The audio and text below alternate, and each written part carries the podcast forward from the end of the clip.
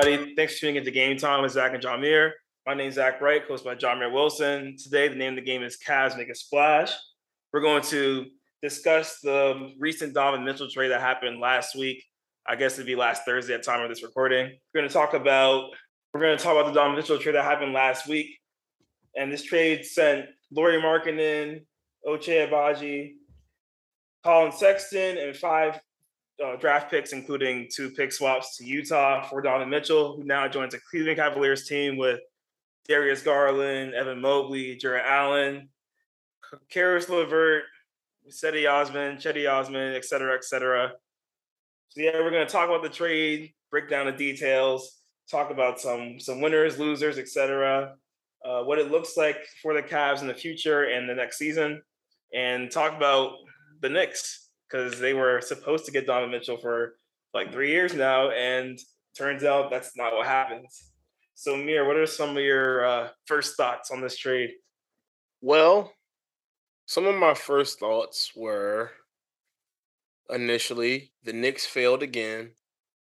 Wow, what a new what a move by the Cavaliers. How does this impact the East?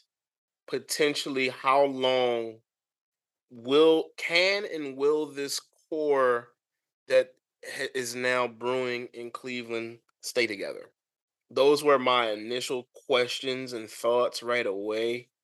Uh, I, like immediately, the New York just to see the New York Knicks fail again, it's it's hilarious. Honestly, they they have made a habit of their city wanting one player and them getting the quote unquote next best thing. oh god, they just they just don't like and it's funny because in because in our last NBA episode, I talked about how I felt the New York Knicks were the loser of the offseason. I, I, I felt I felt that. And this trade honestly just echoes that point, if I'm being completely honest. Because again, you're knocking on the door of a potential blockbuster trade for a really good basketball player. And I mean, Donovan Mitchell, I don't think would have ultimately done too much for you. Like I said, like I, said it in the previous episode, especially with the fact that Kevin Durant is now staying, which is a another huge thing and a blockbuster move in itself to retain someone of that stature and that caliber. Um, it um it just echoes the point that the New York Knicks continue to fail. And the Cavaliers have just throttled themselves into new ground and new territory where my thought is how much closer do they get to the upper echelon being the Milwaukee Bucks, the Boston Celtics, the Philadelphia 76ers, uh, the the Miami Heat even still in some capacity, and the I guess the Brooklyn Nets on paper. How much closer do they throttle themselves to I guess that five? Because the Brooklyn Nets, I suspect that they should be a minimum a top five team, if not top three, top one. Because on paper, this roster is loaded. Like the Brooklyn Nets are loaded. So and, and I don't think that you know with the Heat culture, although losing you know PJ Tucker, that hurt them, and this the the Sixers are going to be where they're going to be. Um, like the Heat, although losing the players that they lost, I think they should still be a top five team just based on culture. And the Milwaukee Bucks, it took them six games. Like, actually, no, it took the Celtics what seven games to send them home, and they didn't have Khris Middleton. So I think that I think that all of these teams are going to be right back in the mix. But I just wonder I just want to see where that actually puts Cleveland. And obviously we can we can really delve more into that conversation later. And uh, I'm sure we will when we preview the season. So yeah, those those are just some of my additional thoughts. I want to kind of delve, delve a little bit more into something you had mentioned, like like you said last episode. The Knicks getting Donovan Mitchell wouldn't have made them much better. So me personally, I think the Knicks kind of made, in a way, I think the Knicks made the right the right choice, not pulling the trigger because what the Knicks, the, the Cavs were able to do what the Knicks could not do, which is get Donovan Mitchell and actually improve the team, versus the Knicks would have to kind of gut themselves. And they have like four draft, four first round picks in the next draft, which I think is kind of excessive. And I think they could have used that to get Mitchell, but it also depends on what the Jazz wanted from their roster.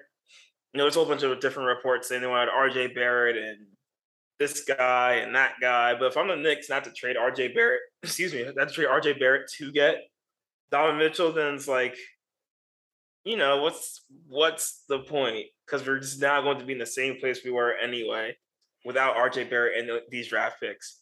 And it's one of those things where it's like, sure, Donovan Mitchell is, will be better than better than everybody on the team, blah blah blah. But the point of trades, which we me and you talk about this all the time on this podcast, the point of making a trade is to improve your team. And I just don't know, like you were saying, you don't know Donovan, Donovan Mitchell makes the Knicks that much better. And um, I agree with you, but I just want to ask, uh, kind of ask you, what makes this the right move for the Cavs versus the wrong move for the Knicks? Like, what do you think? This makes this the right move for the the Cavs because, uh, first of all, you were going to trade Colin Sexton anyway. You've already kind of built the team that you want to build in terms of a young core. So those draft picks are almost null and void essentially. You got a bunch of really young guns like Darius Garland is is in his early 20s. Uh, you got Evan Mobley, Jarrett Allen, all in their young 20s, all early 20s. Donovan Mitchell might be he might be coming in as the oldest player and he's like what 24, 25. So yeah, yeah, so yeah, with him being 25, it's like you already have the young core that you're looking for. So you don't really necessarily need those draft picks. Like you don't need to hold on to those draft picks per se. And what you did need was an instant bucket. You needed somebody else who could get you offense, get you 20 again. Because like Caris LeVert was good. Kevin Love, good. Lauri Markkanen, good role players, but Donovan Mitchell is one of those dudes. He's one of those rare dudes in this league, and I put him and Jimmy Butler in a similar category where they're both low 20 scorers in the regular season, but they're liable to go for 40 at any given moment in the playoffs. They're just built for it. I don't know what it is. I don't know why it is that they don't score high 20s. They might just be saving themselves. It might it, it might also be a part of the systems that they were a part of, but when it's playoff time, they show up. Those those two guys I feel like are in the same kind of category and like uh, Darius Garland is like a walking bucket, and he's also a very, very strong, like traditional point guard when it comes to running the pick and roll and all that kind of stuff. He's great. Um, I got I, I I was fortunate enough to see the the Brooklyn Nets and Cavaliers late last year, and watching him, watching Darius Garland ball, it, it was wow. Like you know, somebody is dope and somebody is good when like Kevin Durant and LeBron were talking about like a trade. Like someone asked, could they trade for Darius Garland? I don't remember who it was, but one of them was like, "Yo, is there any way I could get Darius Garland?" And and, and the other person was like, "No, I'm not. I'm not. I'm not letting him go." When when I saw that, I'm like, "Oh yeah, this dude, this brother might be different." And then when I seen him in person, oh yeah, he's he's a problem. Like he shoots the ball so naturally, and then he runs an offense so well. But the thing is, it's like it can't just be him in the backcourt. And Caris LeVert is good, but you know, I think he's good for maybe like one 30 point game in an off season and in, in, a, in a postseason, and he got to be really wilding for that. But I feel like Donovan Mitchell is the kind of dude where he's going to get you a consistent 20, 24, you know, at best, 23, 24. And then in the playoffs, that 23, 24 is going to go to like 28, 29 on a given mm. night. And he's a problem. So, and also you have one of the best front courts in the NBA, bar none. Like Jarrett Allen and Evan Mobley, when healthy, are one of the best front courts in the league, especially on the defensive end of the basket, like the, the floor, no question. They might be the best defensive front court in the NBA. Um, and now you have one of the more explosive offensive backcourts in basketball. So all around, it helps you. You're in a really tough conference in the Eastern Conference. That, as I said again, you those five teams that we're going to be looking at the the Atlanta Hawks are nothing to sneeze at with their acquisition of Don uh, Dejounte Murray, and they're they're the team that sent you home, and they got Dejounte Murray. So you you needed you needed to do something. You definitely needed to do something to put yourself in that class. And now I think that you've really pushed yourself much closer to being able to keep up with that group. So I, I, that is why I think it's a good move. And I, I agree with what you you're saying with the Knicks, but I don't think that giving up all those like like I think the picks okay, but the roster pieces outside of RJ Barrett, I would have let go. Like RJ Barrett is the only dude I'm not letting go of. But yeah, so eh, you know, at the end of the day, the Knicks just missed out again. It is what it is. Yes, the poor, poor Knicks. just forever on the struggle bus. They had the one magical Randall year, and then they had last year. So I don't know. We'll see what happens. Maybe they'll get together and be a playing team or they'll just go back to lottery and trade away their their lottery pick again. but word, um, so yeah, like like you were saying, the Cavs now have four All Star caliber players. I Evan Mobley wasn't an All Star last year, but there are many people who felt like he could have been and should have been. And some would argue he was more effective than Jarrett Allen, who did get the All Star nod. So that team is going to be very interesting, especially if Mobley can uh, improve his three point shot to a, you know, get a, a more efficient clip. If he can improve his ability to, to handle the ball a little bit more, and you already know he can rotate and guard guard on the perimeter for a stretch of time.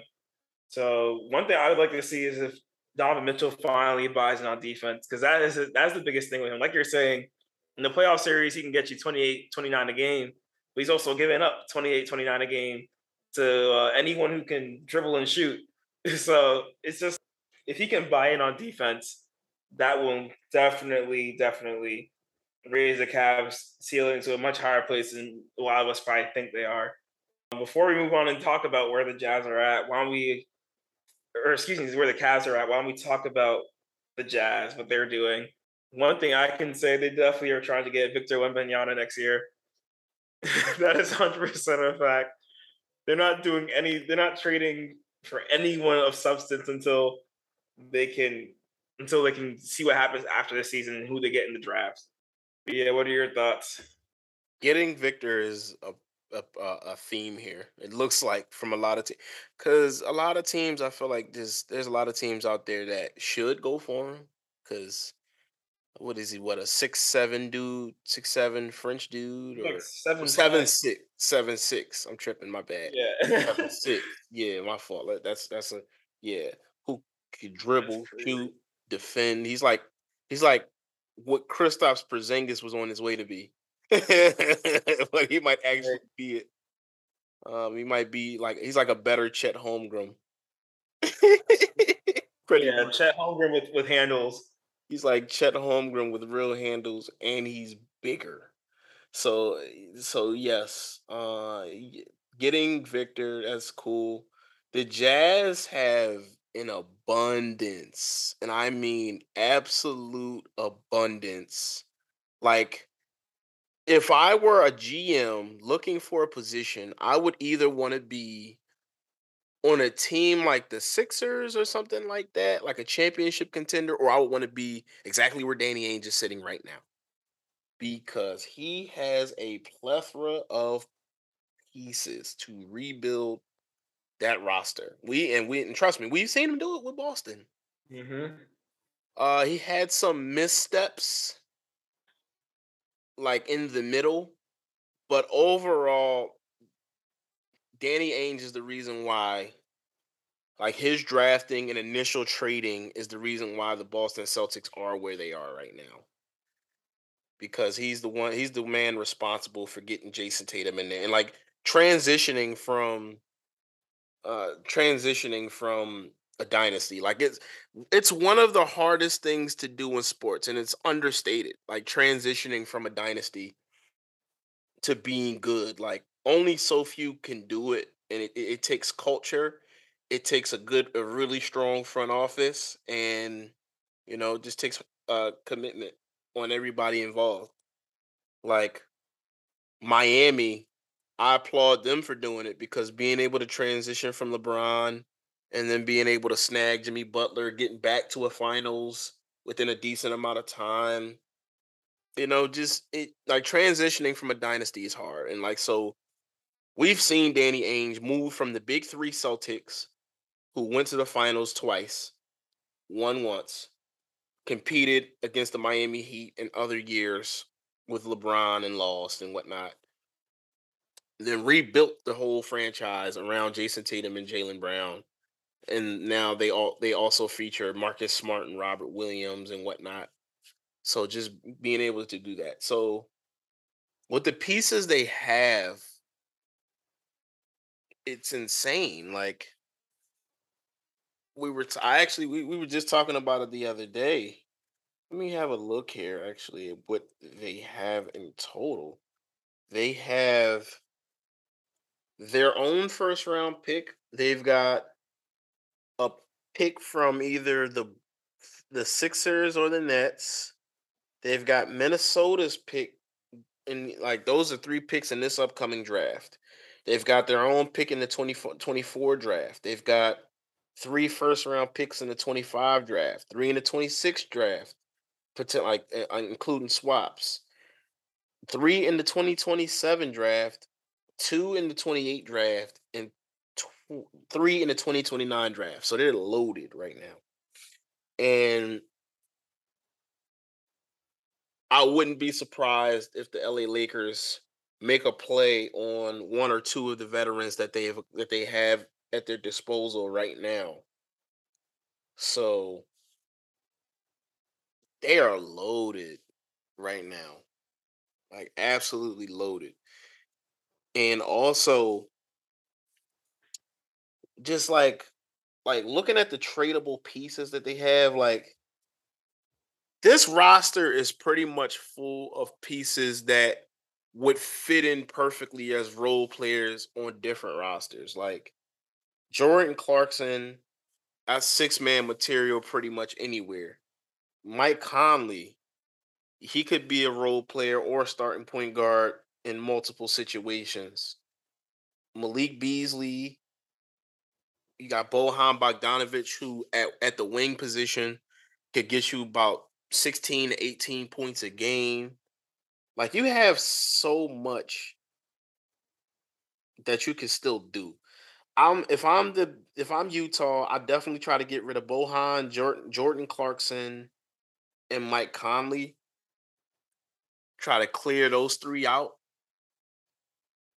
And I want to talk about something actually, very briefly, very, very briefly, in regard to the Utah Jazz. So last night, actually, uh, I, I saw something on Twitter. You talked about how the Lakers 2027 and 2029, you saw something on Twitter uh, where it said that the 2027 and 2029 pick are maybe the most highly valued things out there or some that of the Lakers propaganda.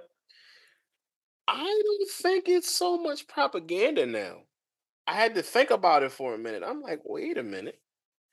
Hmm, let me think here.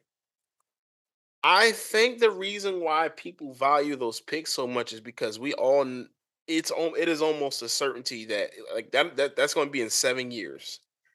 LeBron is what 38 now? There's no way LeBron's playing 7 more years. There's no way. There's no way LeBron. And I mean, we I'm, I'm not going to say no way because Tom Brady is like 40, he's like 44, 45. And Brady's a quarterback though. they literally just have people running up, blocking them from taking any physical toll. But at the same time, you still there are still several moments in a football game where you're getting hit by 300 plus pound men moving at you know 15 to 20 miles an hour Right.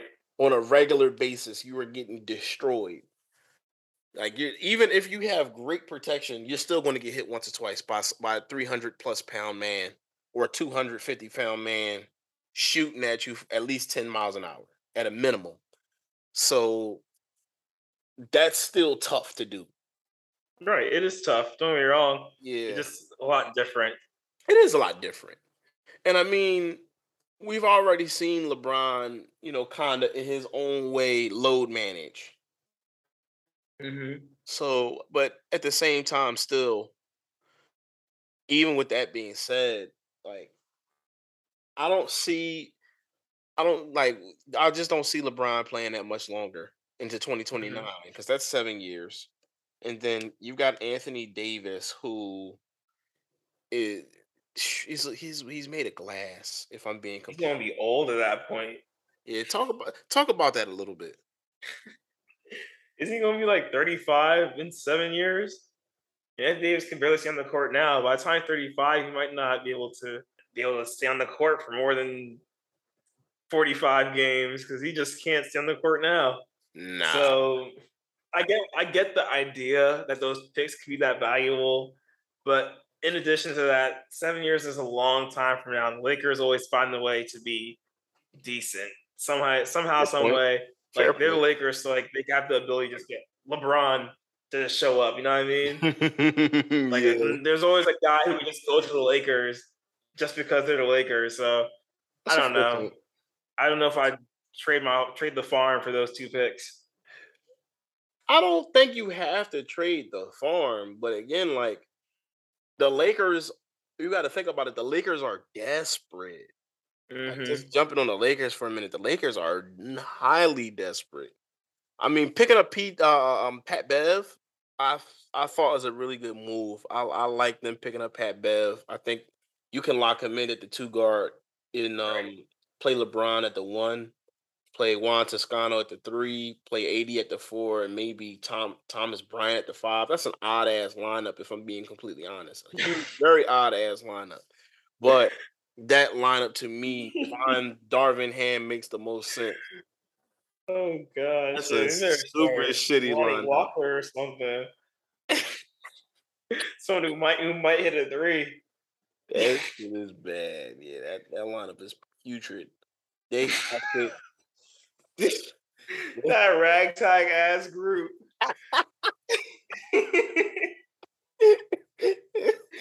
Oh my god. That that that 38 and 44 ass starting lineup.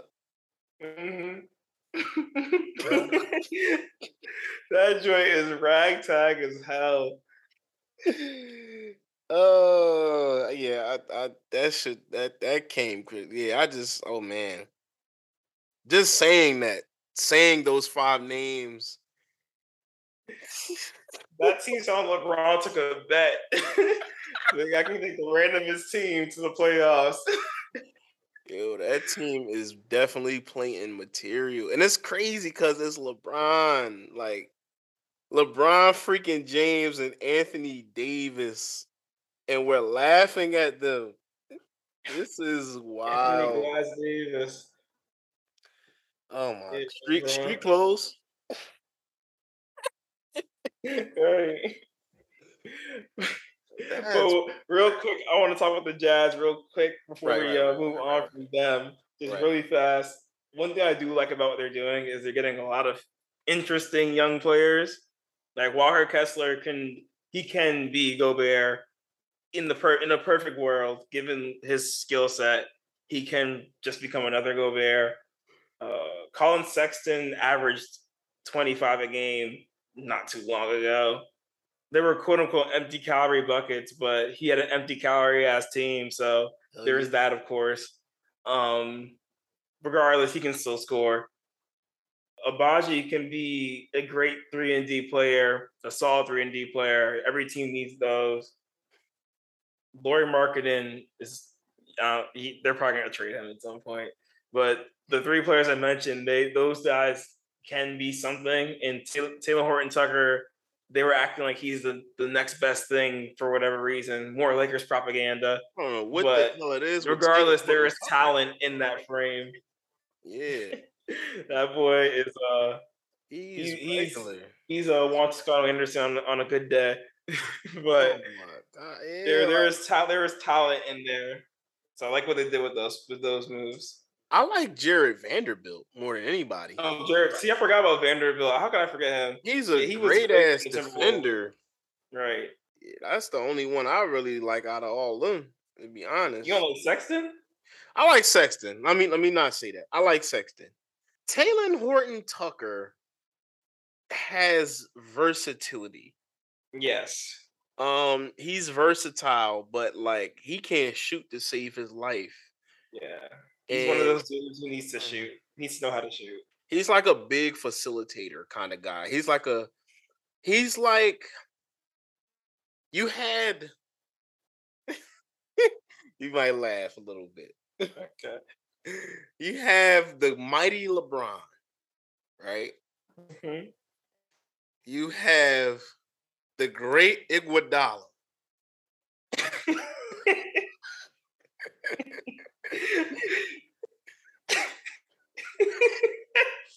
Are you saying he's a poor man's poor man's LeBron? he's a poor man's Iguodala. Oh man, I, I see it. I see it. He's like really he's like the second half of Iguodala's career. He's like that kind of Iguodala. He's not even a great defender. That's the crazy part. But like offensively, he's like Iguodala. He reminds me of Iguodala so much. He, he reminds you of the idea, the archetype of Iguodala. Yes. Minus the defense and the the good stuff. The athleticism. the the athleticism and the defense. Exactly. He's literally Iguodala without like he's Iguodala without the the, the athleticism and defense. So that's, that's what Talen Horton Tucker is to me, like offensively. Cause like I think he could be a big like facilitator and like you could run offense through him like like a Bruce Brown kind of player. Right. That's a good that's a good idea. Like a, a Bruce Brown uh before he starts snapping threes. Right. And without the defense again. Right. yeah, we got to scale back on the defense a little bit. but yes, that's what Talen Horton Tucker is. And to me, I feel like the last few years before they finally got rid of him for Pat Bev, which they should have, they could have gotten Kyle Lowry for Talen Horton Tucker, uh, which right. is crazy. But Talen Horton Tucker, because Talen Horton Tucker again to me is not that good, obviously.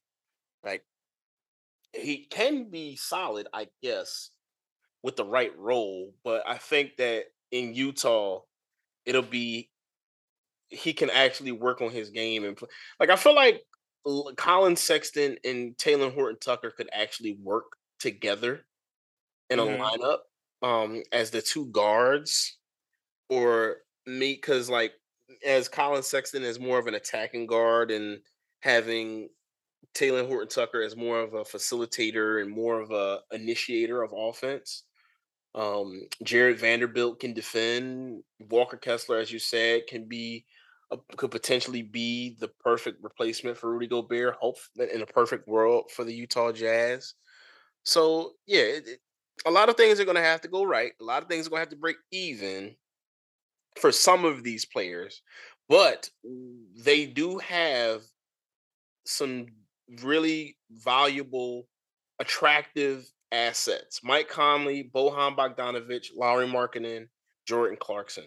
Those four guys are eye candy for any team looking for role players. All right. Okay, real quick before we out of here. So we know where the Jazz stand. Absolute bomb of the West. Yes. So where do the Cavs stand? Are they better than Boston? No. Better than Philly? Hell no. Who else is good? Better than Milwaukee? No. no. No, no, no, no. Better than Miami? Mm, I'm gonna say no for now. I'm gonna say no for Brooklyn? now. Brooklyn? No. on paper. On paper, even no, no. On All paper. right, now no. here's where it gets. Here's where it gets the interesting point because now this is five teams we mentioned. So, are they better than Toronto? Yes. Chicago? Yes. Okay, I like it. Atlanta? Yes. Yes. Washington? Yes. New York? Yes. Yes. I think at that point we can stop. Yes. All right, Yes. so they're Yes. not a play-in team, is what you're saying. They are. Hell no, no, no, no, they're no. they're They very are- unlikely to be a play-in team. They are very unlikely to be a play-in team. Yes, they should get to the playoffs on their own power. It shouldn't. It shouldn't take. Yeah, it shouldn't take them additional games. Nope.